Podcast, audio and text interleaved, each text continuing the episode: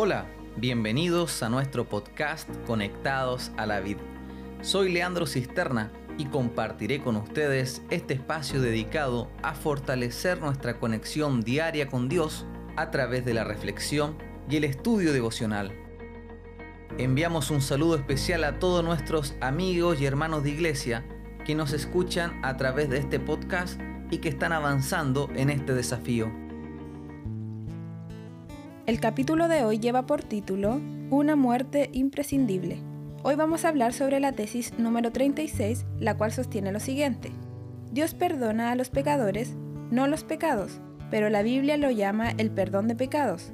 Jesús murió porque los pecados no se podían perdonar. El texto bíblico de hoy se encuentra en Isaías 53, versículo 5, y dice lo siguiente. Mas el herido fue por nuestras rebeliones, molido por nuestros pecados. El castigo de nuestra paz fue sobre él, y por su llaga fuimos nosotros curados. A continuación compartiremos una interesante reflexión. El día de hoy damos inicio a una serie de tesis que van a abordar el tema de la cruz. El propósito de la tesis de hoy es explicar por qué Dios perdona a pecadores, pero no al pecado. Este es un tema muy interesante. ¿Puede Dios perdonar el pecado? ¿Qué significa realmente perdonar el pecado o la transgresión? Imagina que vas a exceso de velocidad por una carretera y un policía te detiene y te dice que debe multarte. En ese momento tú le dices no lo volveré a hacer. El policía te mira, mueve su cabeza y te dice, ok, usted me parece una persona sincera, así que continúe su camino, por esta vez está perdonado. Muchas veces asociamos ese tipo de perdón con el perdón de Dios. Pero el perdón de Dios es diferente, y aquí es donde entra la cruz. En la cruz del Calvario Jesús ocupó mi lugar. En la cruz Jesús satisfizo las exigencias de la ley. Volvamos a la ilustración del policía. ¿Cómo hubiese sido el perdón del policía si hubiese funcionado como el perdón de Cristo? En primer lugar, la ley establece que yo debía recibir una multa por ir a exceso de velocidad. Por lo tanto, lo correcto para satisfacer las exigencias de la ley era que el policía me multara. Una vez que yo recibiera la multa, debería acudir a pagar la multa. Cuando me acerco al mesón para pagar la multa, me doy cuenta que no tengo el dinero para hacerlo. En ese momento el policía se acerca, abre su billetera, saca el dinero y paga mi multa. Me entrega el recibo y me dice, continúe su camino, por esta vez está perdonado. En este caso, el perdón del policía se asemejaría al perdón de Cristo. Es muy importante que comprendamos cómo funciona el perdón de Dios. Si nosotros asociamos el perdón de Dios con el primer ejemplo de perdón del policía, llegamos a la conclusión que perdonar pecados es tan simple como que Dios mueva su cabeza y diga, ok, continúa tu camino, estás perdonado.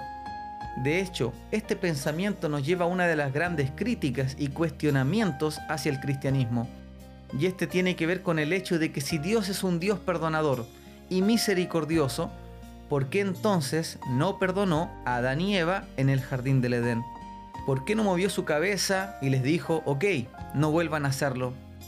La verdad es que Dios sí perdonó a Adán y Eva, pero aún quedaba una deuda con ese pecado la Biblia dice que la paga del pecado es muerte. Por lo tanto, para que exista un equilibrio perfecto, la deuda del pecado debe ser saldada. Por causa de que la ley era inmutable y la justicia de Dios es perfecta, Dios no podía dejar de cumplir sus exigencias. Tampoco Dios podía cambiar, anular o abrogar su ley, como lo hizo el policía en el primer ejemplo.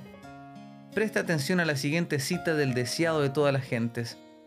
Si hubiese sido posible que la ley fuera cambiada o abrogada, Cristo no habría necesitado morir. Pero abrogar la ley sería inmortalizar la transgresión y colocar al mundo bajo el dominio de Satanás. Por causa de que la ley era inmutable y porque el hombre podía ser salvo únicamente por la obediencia a sus mandamientos, fue levantado Jesús en la cruz. Qué interesante esta cita.